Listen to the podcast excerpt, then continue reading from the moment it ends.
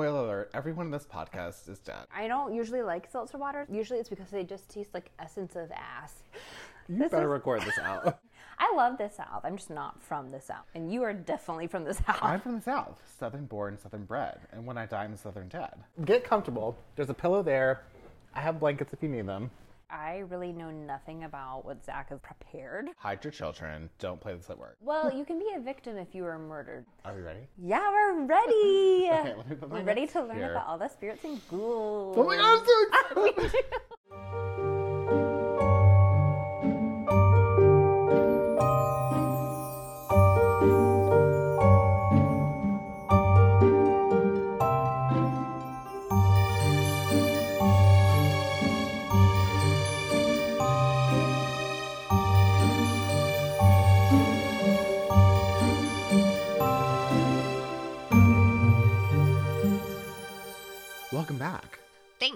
Episode five. Yeah. Who knew there was an audience for this? Mm-hmm. I mean, besides your mom and my mom. Yeah. Well, also, I do love that you are so excited about researching all of this stuff. I mean, I love it, even if no one's listening.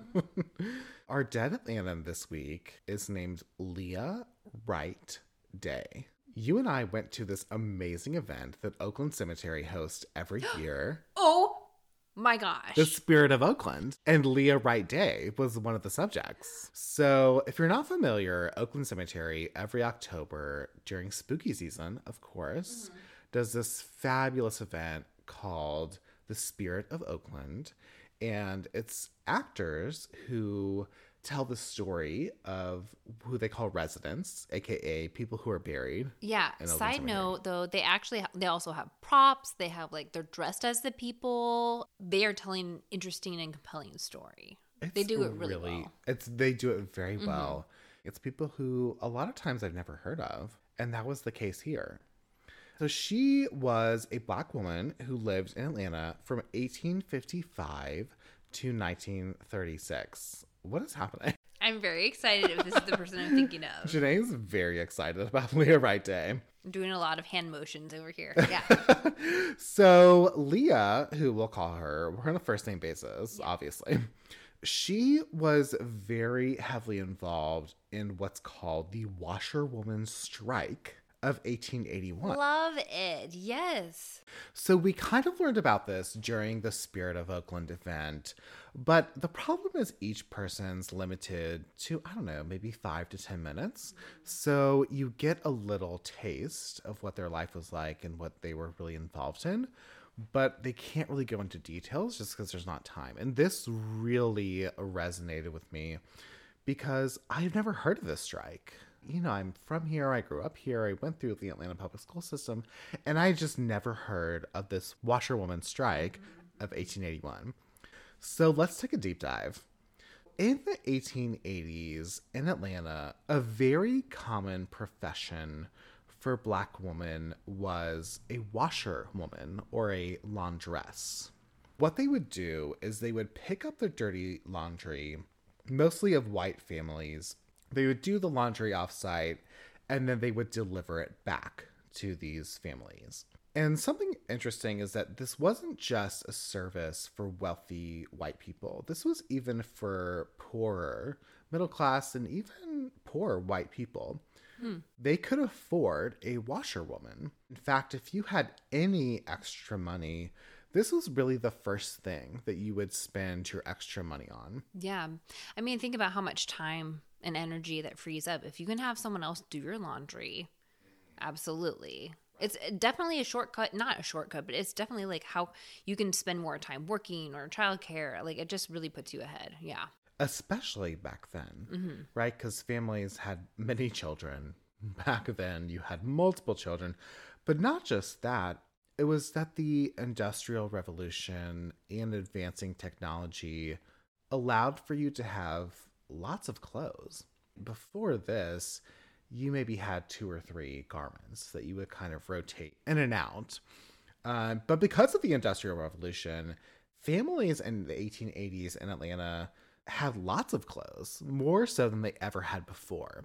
So you had the clothes of the parents, you had the clothes of the of the kids, And there was just a lot of laundry to get done.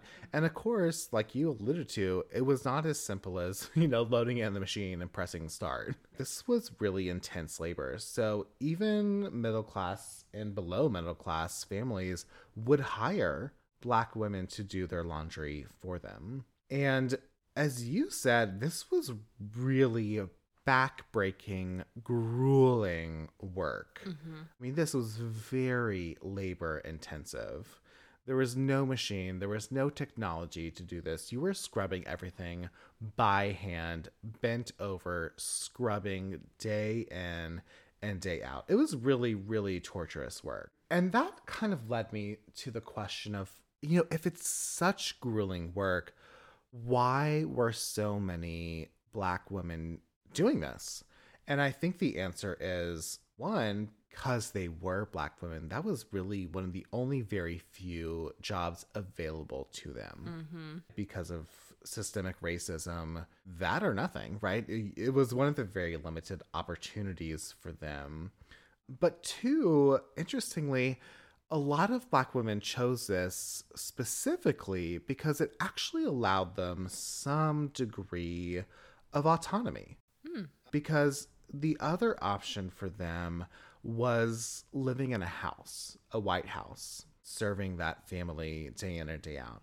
But if they were a laundress, if they were a washerwoman, they could kind of do this on their own Mm. and then go back to their own family at night. Okay, so they could be primarily with their family, go out to do this work, and then come home. Yeah. So that Got was it. the appealing part of it, I think, Mhm. right? Is of course these women knew it was backbreaking work and they'd be toiling day in and day out, but they were picking this intentionally because they could also have their own autonomous life on the side.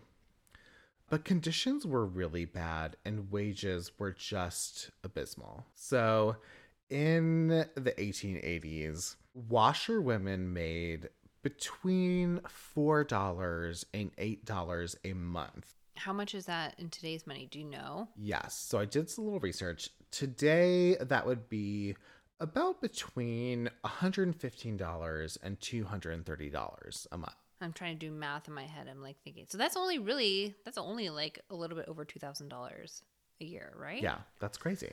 Oh, is you- insane. Yeah, you For- cannot live on that. Yeah, backbreaking mm-hmm. work. It's just it's crazy and it's just the wages are so low. These women got together and they organized and they formed this coalition, air their grievances and to demand higher wages. The original group was called the Washing Society. Love it. I love that name. Very accurate, very on point. And it started out as just 20 women.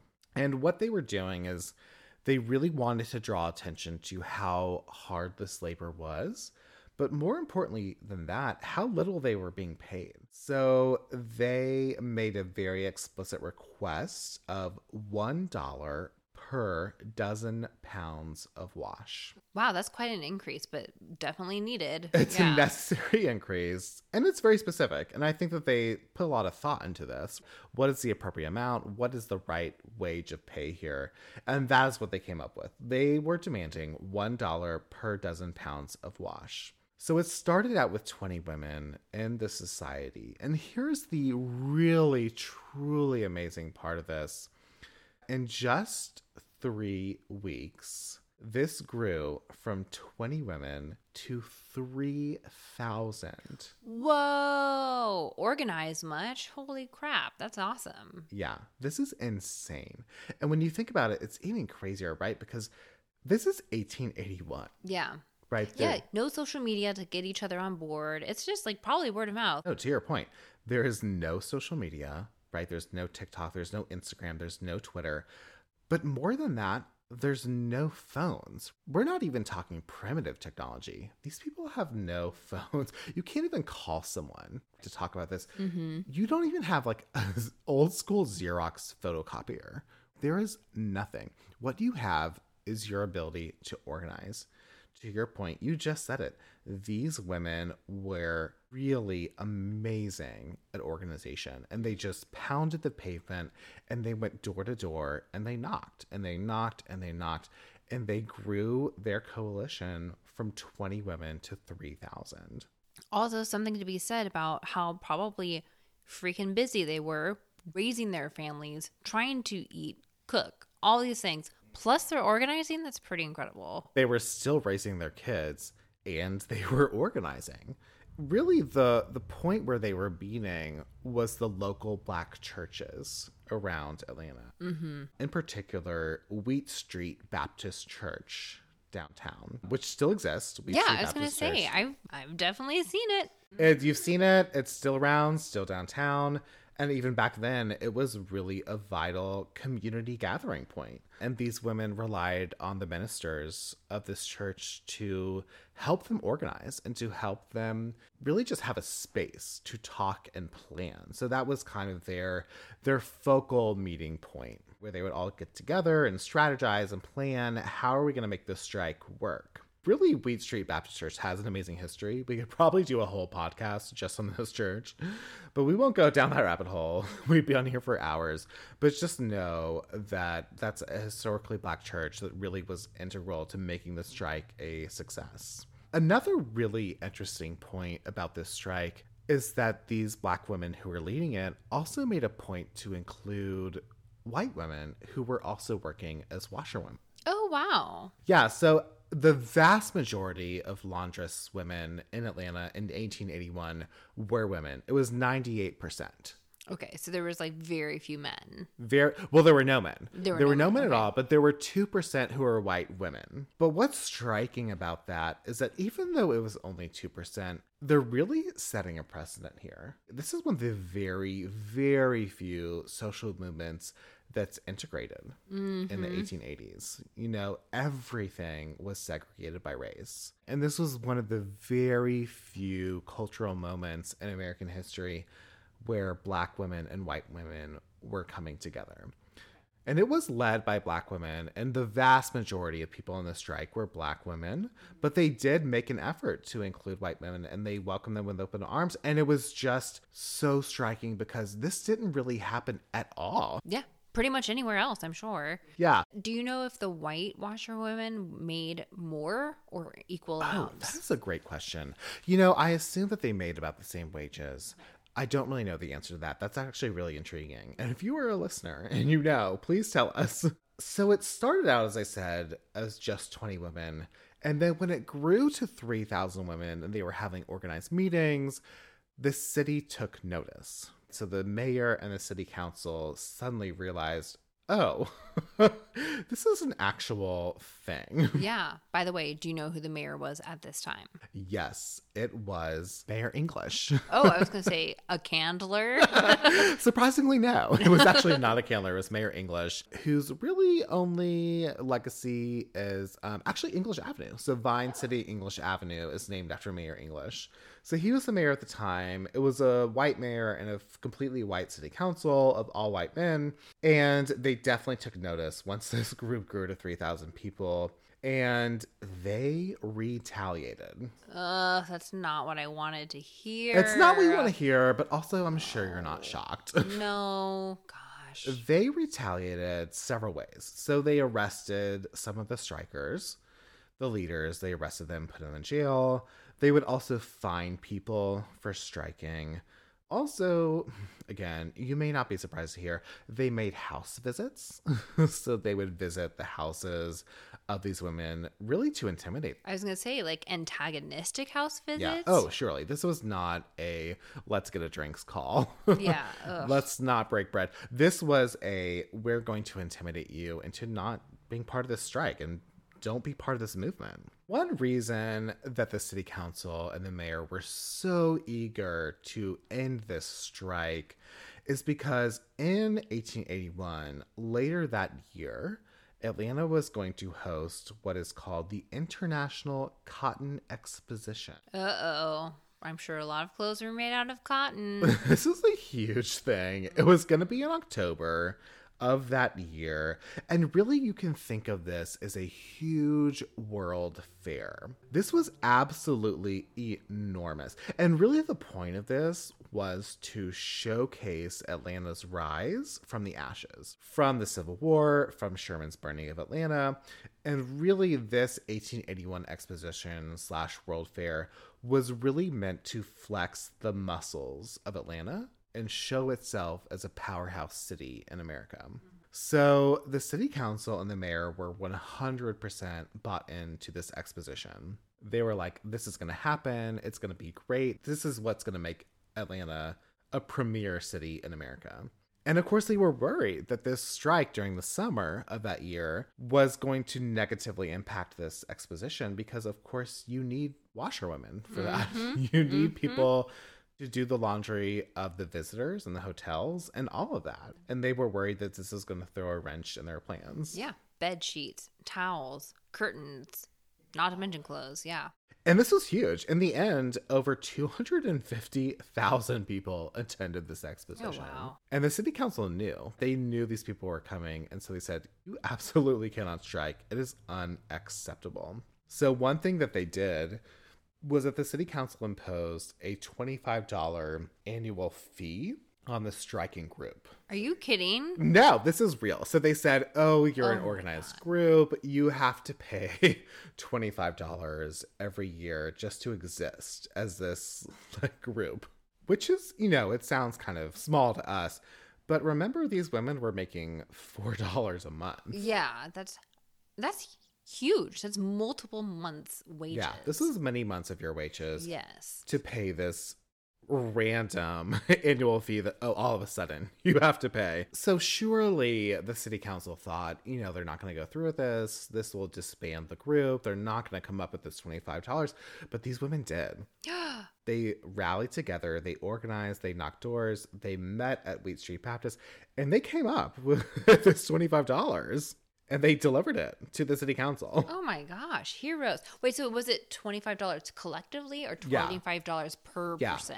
Well, no, for the group. Okay, But still, that's a really big sum of money. absolutely. and they had to figure out how to come up with this $25 and they figured it out and they got it and they delivered it i'm sure much to the surprise and chagrin of, mm-hmm. the, of this all-white city council and here's the best part of this story is that not only did they pay the $25 but they sent a letter attached to this $25 and the letter says quote we mean business Yeah. Or- Hell yeah. no washing. we mean business or no washing. And I just love this, mm-hmm. right? Because if you think about it today, that's not really a venomous letter. It's like people write letters all the time to their officials, their elected officials, to their mm-hmm. politicians. But just think about this, right? Think about in 1881, if you were a black woman writing a letter, this letter, to an all white city council and a white mayor, you must have had so much courage and Oh, yeah. To write this, to say, we mean business or no washing. Yeah, pay attention. I'm doing a thing. Right. We are doing a thing, and Right. it's unfair. My heroes. That's awesome. These are our heroes. And they wrote this letter knowing, right, that their compatriots were getting arrested. They were getting fined. They were getting these intimidating house visits. And they didn't let that stop them. Not only did they come up with this $25, but they wrote this letter. And I just think, I don't want us to read these words and say, hmm, you know, in our current political environment, that's not very venomous. Yeah. But back then, as a black woman, you must have had so much courage to say this to an all white city council. We mean business or no washing. I mean, and I honestly, personally love that. Even if it was today, I mean, clearly not the same washing situation. When we're so quick nowadays on Twitter or Instagram or whatever to just cut each other down with the most acidic words, to just go after the guttural, it kind of loses the impact of how significant those words are. Yeah, and to your point, anyone at any time of day in our world can just get on their iPhone and tweet whatever, right? But it's so amazing to imagine going over letter by letter, right? Draft after draft after draft, probably agonizing over what is this going to say, right? We have the $25, but what is this letter going to say? And there's probably arguments about the wording and the grammar and all this. And they came up with this language, which I think is so powerful. Mm. And in the end, they were successful. Yeah. For once, there's a happy ending here. Heck yes. I feel like all of our podcasts, all of our episodes end this tragic, horrific ending. and we all cry at the end. Yeah. Okay. Excellent. I'm I'm very excited. yeah, especially if you listen to our last episode. Mm, didn't end so well, but this one actually has a happy, well, happy-ish. We'll say happy-ish ending. So they did get higher wages. But here's the thing it wasn't just about the money for these women, it was really about forcing this white political ruling class to recognize their dignity. And I think that's just as important, if not more important, than the money itself. I think there's really two important things that come out of it. One is that it shows creativeness, the ingenuity, and the perseverance of Black women at their time and their ability to organize. I know we talked about this early, but really going from 20 people to 3,000 In a matter of weeks. in three weeks, like, can you even do that now? No. We have the power of the internet now, and we can't do that now. no. Think about how hard these women work to organize. Yeah. Crazy. And really, there's a strong parallel to today and the organization that continues of Black women in politics, especially. This is not a political podcast, but just to say the Democratic Party in Georgia, right? We think of women like Stacey Abrams and so many other Black women who, to be honest, kind of carry the Democratic Party of Georgia on their backs. Mm-hmm. It is mm-hmm. because of women like Stacey and other Black women why Raphael Warnock and Jon Ossoff were elected to the Senate. Mm-hmm. And it's just such an interesting parallel. We have these Black women leading today, and we had them leading back in the 1880s. The second thing that's really important about this strike is that it sets a precedent for labor strikes going forward. In Georgia or Yeah. nation? Well, probably in the nation, but definitely in Georgia. So other domestic workers saw the success of this strike, right? They saw, oh, wow, they demanded a wage increase and they got it. And so this inspired other domestic workers like cooks and maids to later on strike and demand higher wages. Heck yeah. Yeah. Awesome. So they're not only one fighting for higher wages and the recognition of their dignity, but also really setting this precedent and encouraging other domestic workers to, hey, you can do this too. And I love that we can circle this back to our dead Atlantan, Leah Wright Day. So, Leah, just to dig a little deeper into her story, she was born into slavery. Hmm. Both she and her mother were washerwomen, and they were part of this strike. So Leah and her mother were both part of this. And you can visit her grave today at Oakland. Oh, She's Oh, there. cool. And it's amazing to think about, right? Because now it's just a headstone. But it's amazing to think about this history and how she was involved. Like, was she at Wheat Street Baptist Church, right? Was she in those meetings? Thinking about the wording of this letter to the mayor and city council, was she thinking about how to organize? Was she knocking on doors? Was she going door to door, knocking on it, saying, Hey, you're a washerwoman too. Do you want to be part of the strike? And it's just amazing to think about. She's there, just a headstone with her beginning date and end date, but there's so much between the dashes. Just so amazing to think about how much history there is there between the dashes. What was she doing, right? She was advocating, she was organizing, she was demanding, she was striking. And it's just amazing that, you know, I never heard of this. I didn't know who Leah Wright Day was before we visited Oakland that night. And larger than that, I had never even heard of this strike in 1881. Hmm. And so I'm, I'm so grateful that we had this experience together and we know now about this strike and we can read about it and know about its significance. It's just great. Yeah. And I think you said it really well with the dash. Almost the dash means the most, doesn't it? It's the dash. It's everything in between the beginning and the Right. end. Yeah, the beginning and the end are, are important, but it really is the life. And if you think about it, you know, so many times you go into a cemetery or a mortuary and it's so quiet and or beautiful, flowers or stone or cold. Um, or if it's outdoors, you have trees and it's lovely, but it's so quiet. But if every person that was there was to suddenly all live together all at once, what what a crazy scene it would be. There's so many stories, and I'm really really grateful to you and to Oakland for bringing to life this story, which like you, I hadn't heard before. What's in the dash? Yeah. right, was in the dash And for her, I think it was a lot of advocacy. It was a lot of demanding that she be recognized, demanding that her work be recognized, demanding that she gets the the wages she's entitled to. Yeah. And so much of that is lost. And like you said, I'm really grateful to Oakland for bringing this to life and saying, hey, this is a tombstone, but there's so much more to that. This is a whole story that has this really impactful significance in Atlanta's history. And on, on that note, something that I'd like to say is that uh, some of this is my own research, but really for this story, I really relied heavily on research that was already done. Particularly, I was relying on the research of a professor named Tera Hunter.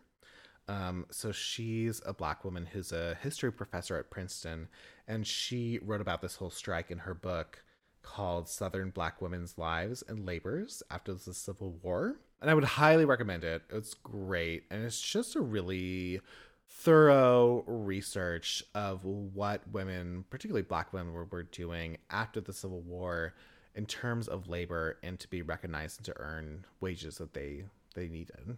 We could put links to it in the show notes. Oh, also follow us on Instagram and we will link all of us. The faces behind the voices, but don't look too close because it's usually comfy clothes. So. We're in our PJs, full Yeah, disclosure. pretty much. We're very Mhm. comfortable. hmm Thanks, Zach.